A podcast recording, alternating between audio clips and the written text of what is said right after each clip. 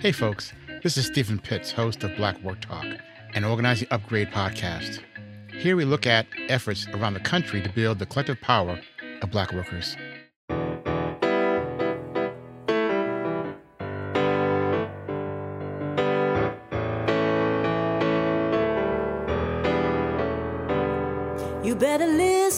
My brother, because if you do, you can hear. Dear friends, welcome to the Labor Radio Podcast Network series highlighting the work of our members.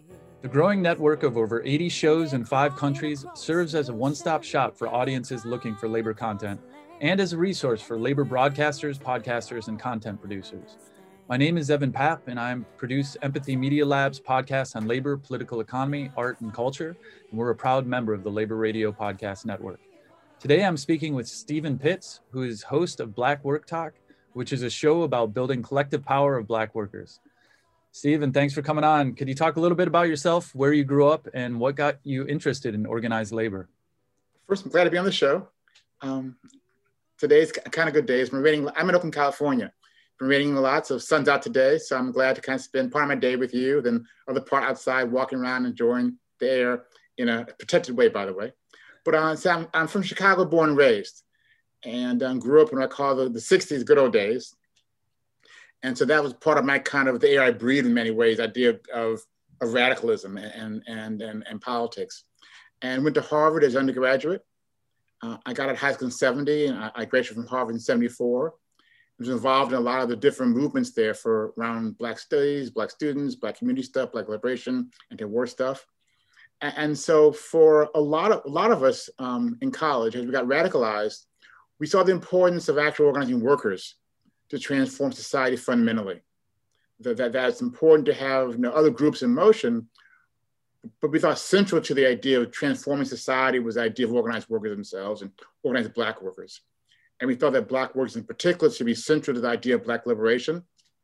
And so for some of us, the way we operate, operate on that idea is we actually, you know, after college, for me at least, we got jobs in factories. And so for me, it was a matter of going to Houston, Texas. I got a job in an oil tool factory. That was in 1974.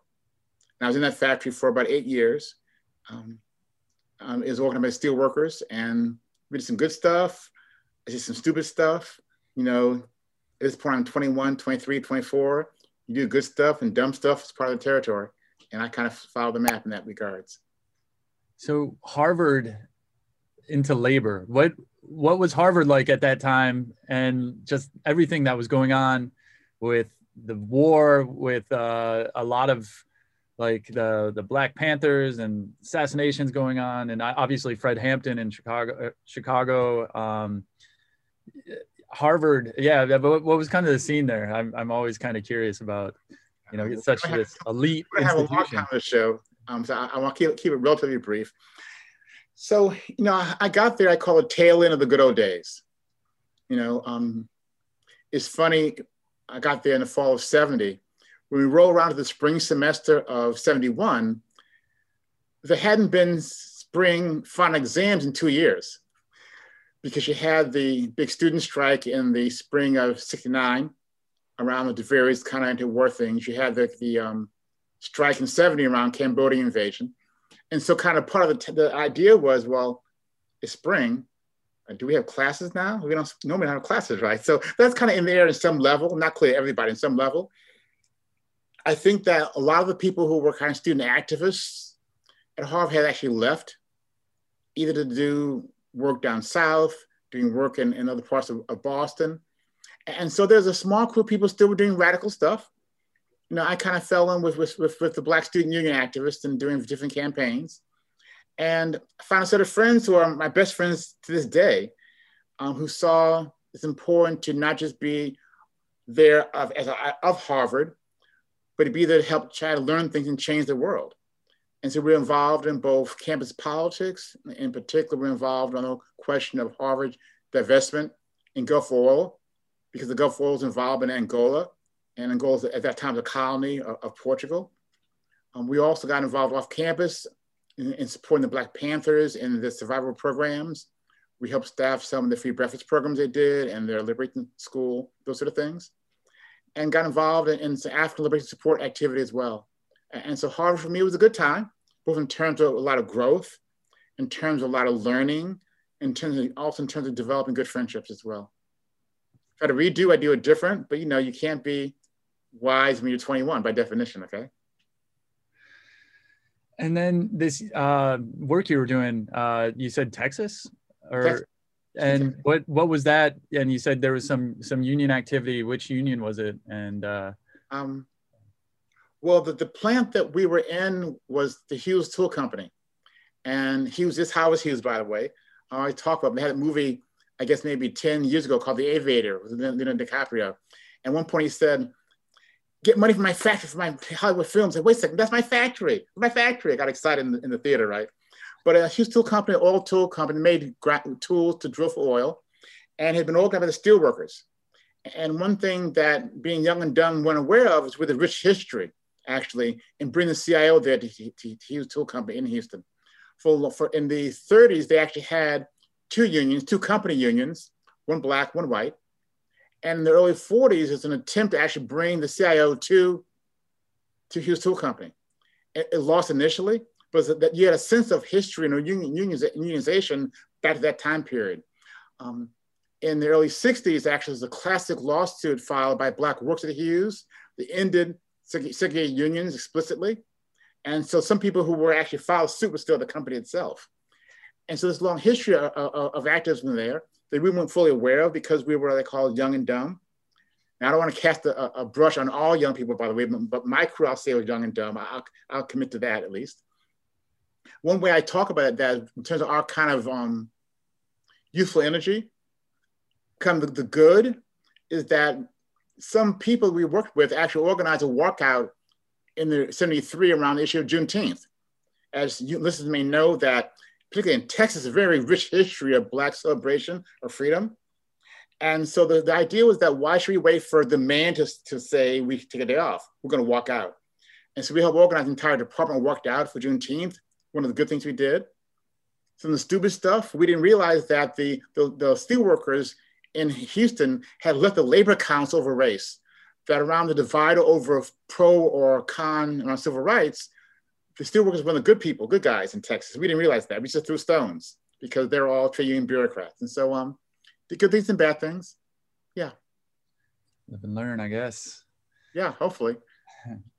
So for those who may not be interested or aware of labor news, uh, why do you think unions and organized labor are important and should be covered? Wow. Um, that's a very broad question. Um, let me say two fundamental things to, start with. I mean, one is the whole question of how you divide the pie up, basically.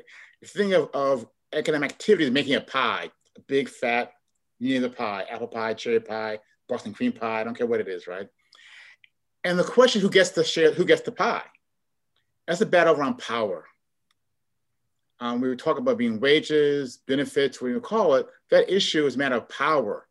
And so the extent that workers, workers come together work, work collectively, we get a, a, larger share of the pie. That's at one level.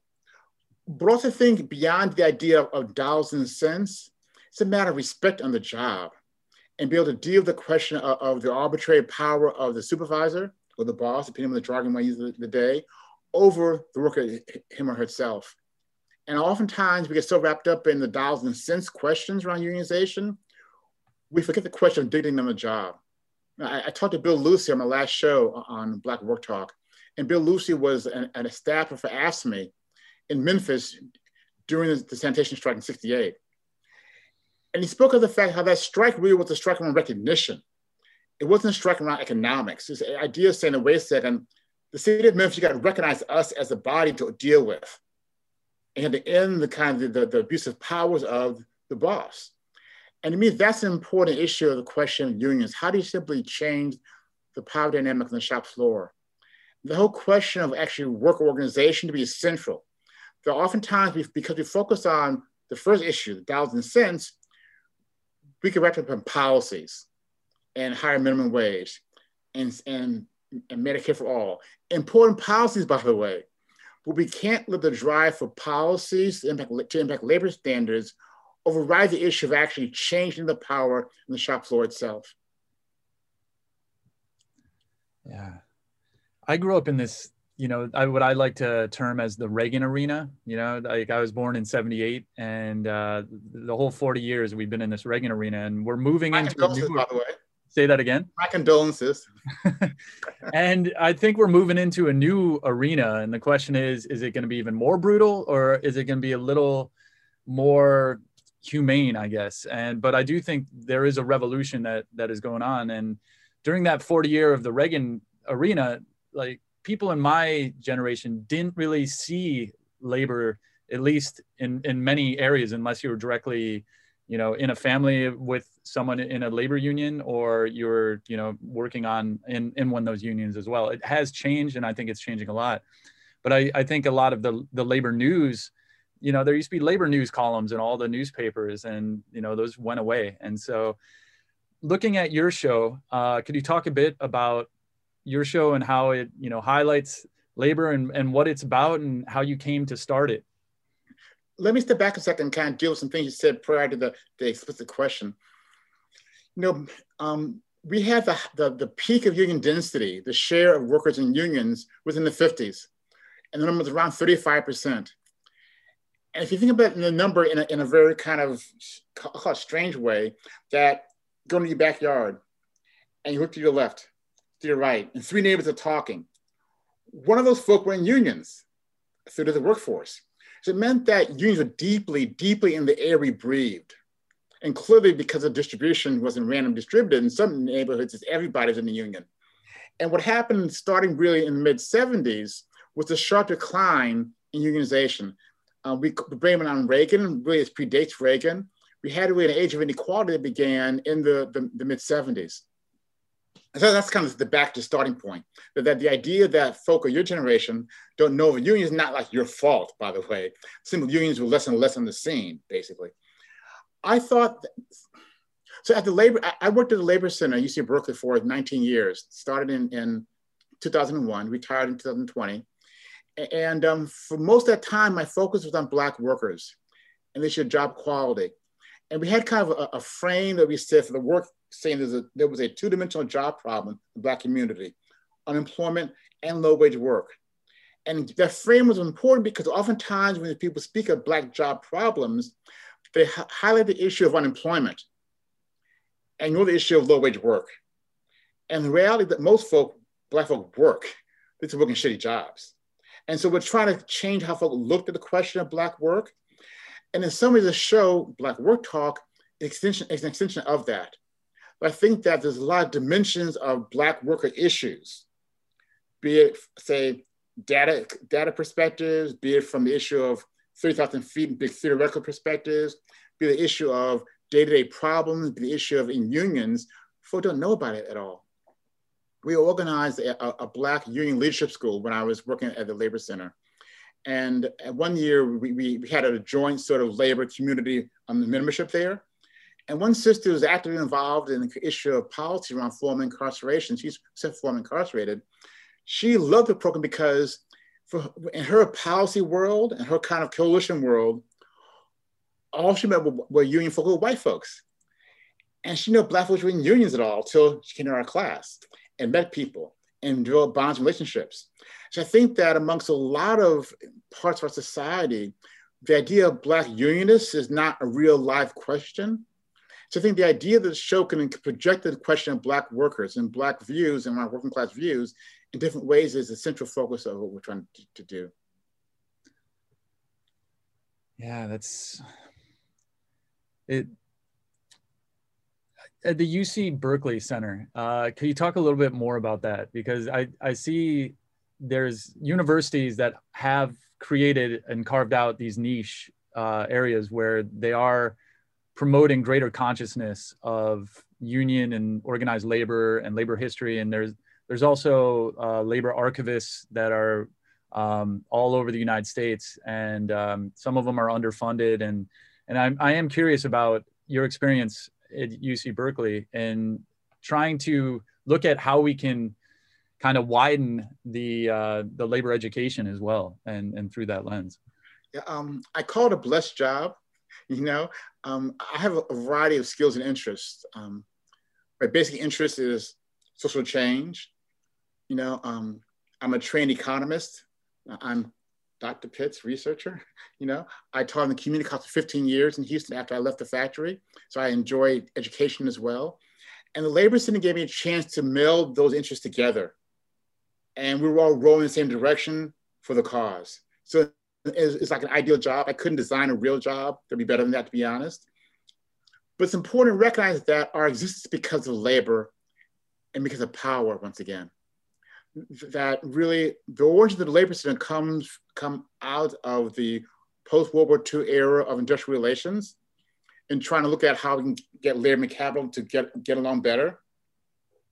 In mid 60s, the movement, the labor movement in California thought that the Institute was getting a bit too academic.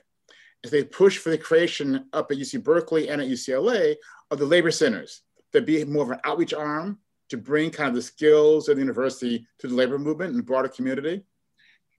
You know, folk would think they're, they're doing good things for several decades. And at a certain point, the thought was maybe to sunset out of existence the labor centers.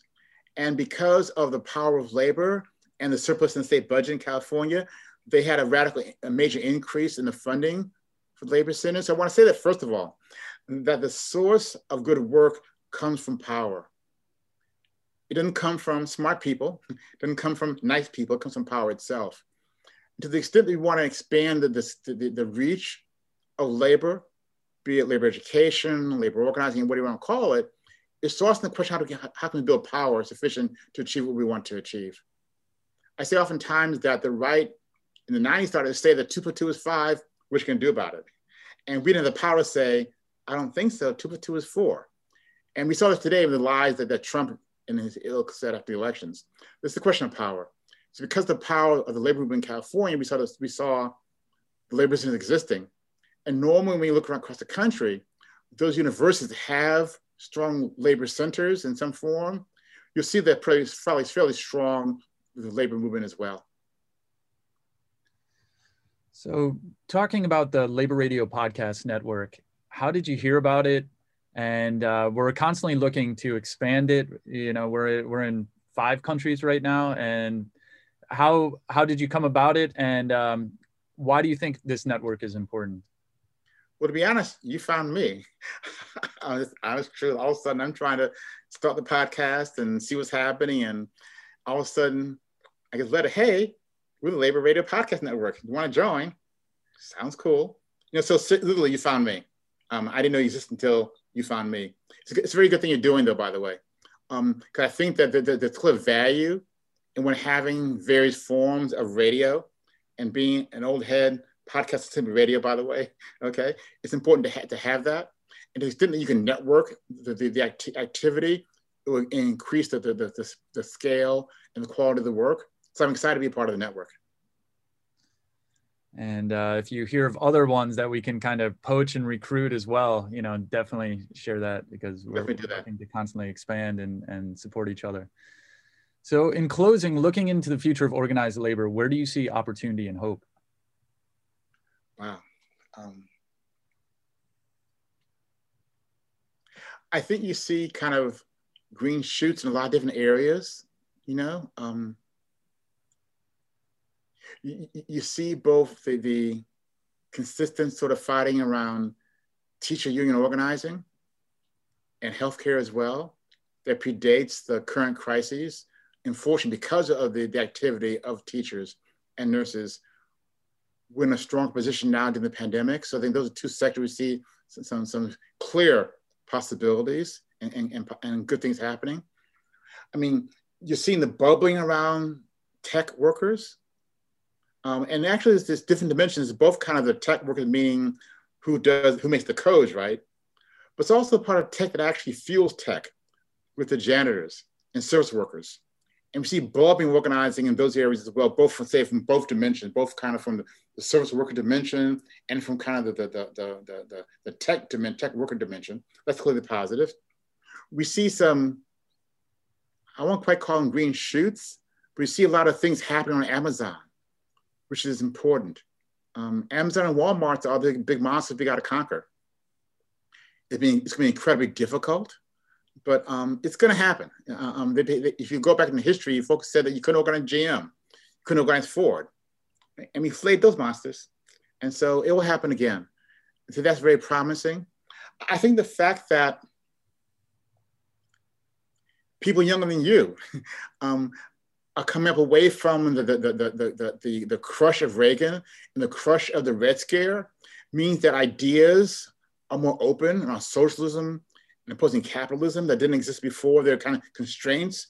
And that kind of freeing the mind by itself is also a, a, a very positive setting for today. And so I think that those are clearly important things to, to, to understand. I think people are seeing the connection of, of, of race and, and, capitalism, which is a positive thing. I think one thing that happened in the Red Scare was kind of the, the fissure between civil rights and labor, in some ways, for sure intellectually, and, and kind of um, in, in, terms of regulations as well.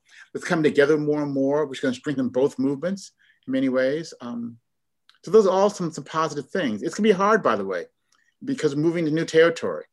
And also it's hard because you have kind of the federal government fundamentally against what we're doing, different degrees that's against us. And with, the federal government that way, it would make it harder to do good union organizing, not impossible. We need the federal government being, to kind of stand down in some ways. Um, and when, when, they stand down, it'll be impossible to have better and better, more richer organizational successes.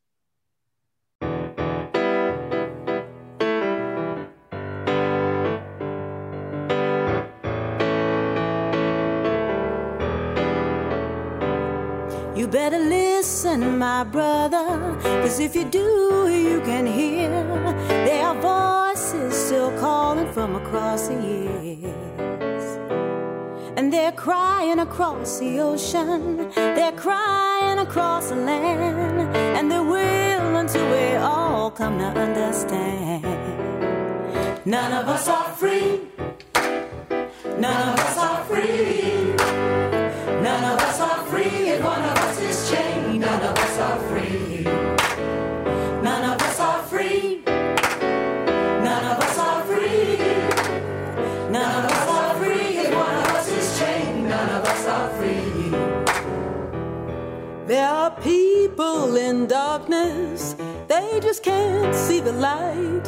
If we don't say it's wrong, then that says it's right. We got to feel for each other. Let our brothers know we're here. Got to get the message, send it out all loud and clear. None of us are free. None of us are free.